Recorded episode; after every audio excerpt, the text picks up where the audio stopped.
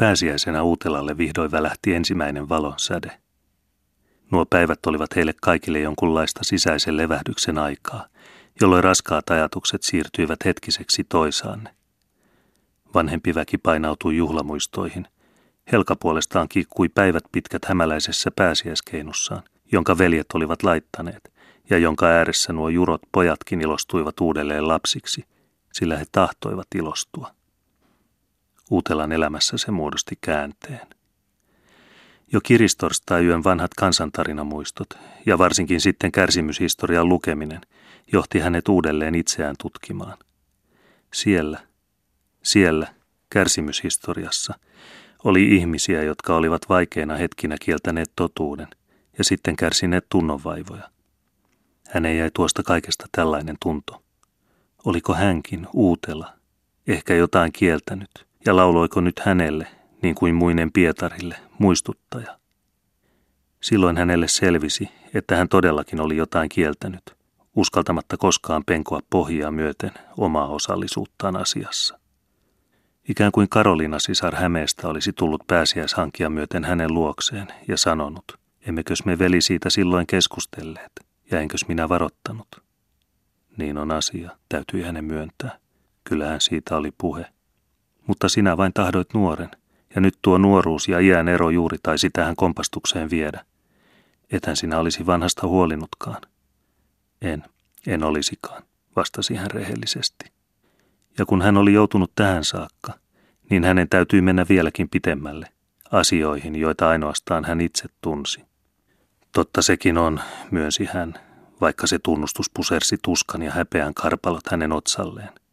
Totta on, että minä joskus lankesin siihen synnilliseen ajatukseen, että Maija vainaa ikään kuin eli liian kauan, kun minä olin alun pitäen toisin ajatellut ja olisin sen niin tahtonut. Hän tärisi sisällisestä liikutuksesta, ajatellessaan millaisia haluja ihmisen sydämen pohjassa riehuukaan, kun ne vain uskaltaa tunnustaa. Totta, jatkoi hän myönnytyksiään. En minä ottanut keskitalon tytärtä työn avun tähden, en myös rakkauden tarpeesta, en mistään tarpeesta.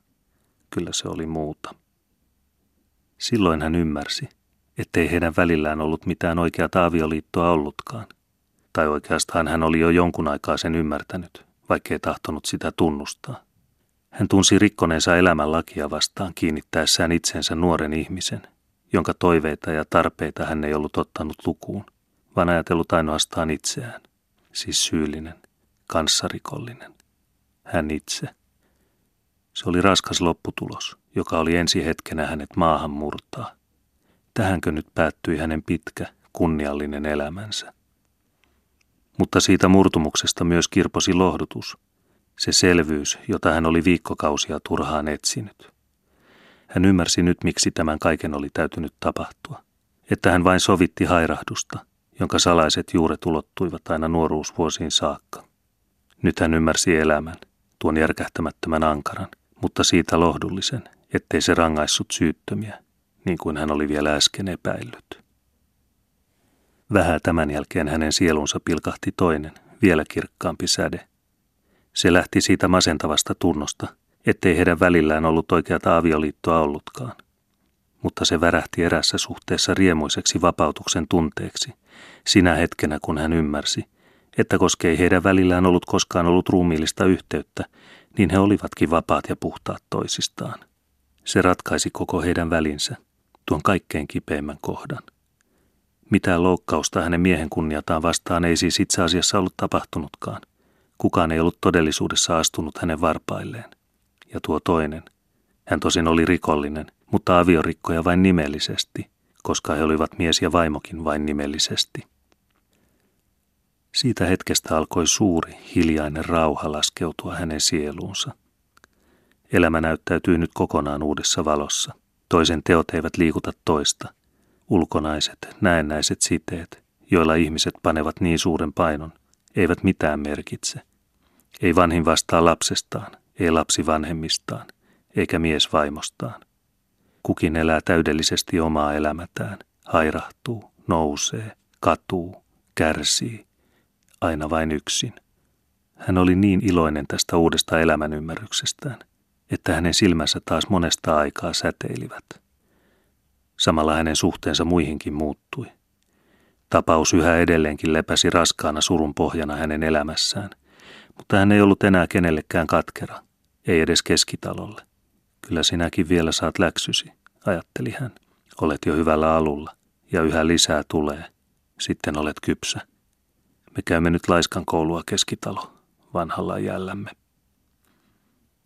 Tuo uusi maailmanjärjestys alkoi näyttäytyä hänestä yhä valtavammalta.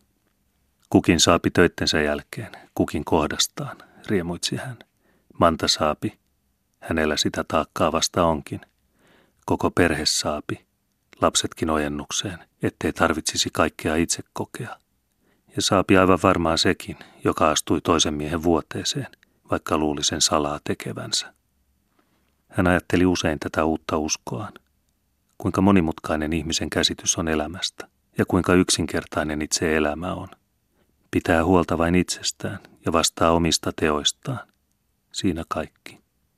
Uutela oli nyt täysin tyytyväinen koulunkäyntiinsä, ja hän ilostui huomatessaan taas voittavansa takaisin kipinän muinaista elämän haluaan.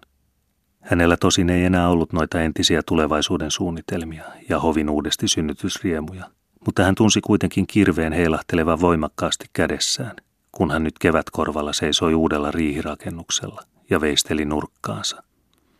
Hän tunsi suorittavansa kuritushuonetyötä, mutta sekin työ oli tunnollisesti tehtävä, koska se perustui oikeudenmukaiseen tuomioon.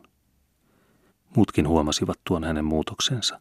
Aika, ajattelivat he, lauhduttaa, ja uutelaan ymmärtäväinen mies, juuri niin kuin he olivat toivoneet. Mutta se ei heitä vapauttanut. He katselivat pelon ja kunnioituksen sekaisin tunteen tuota salaperäistä rauhallisuutta, jolla uutela nyt tietään astui.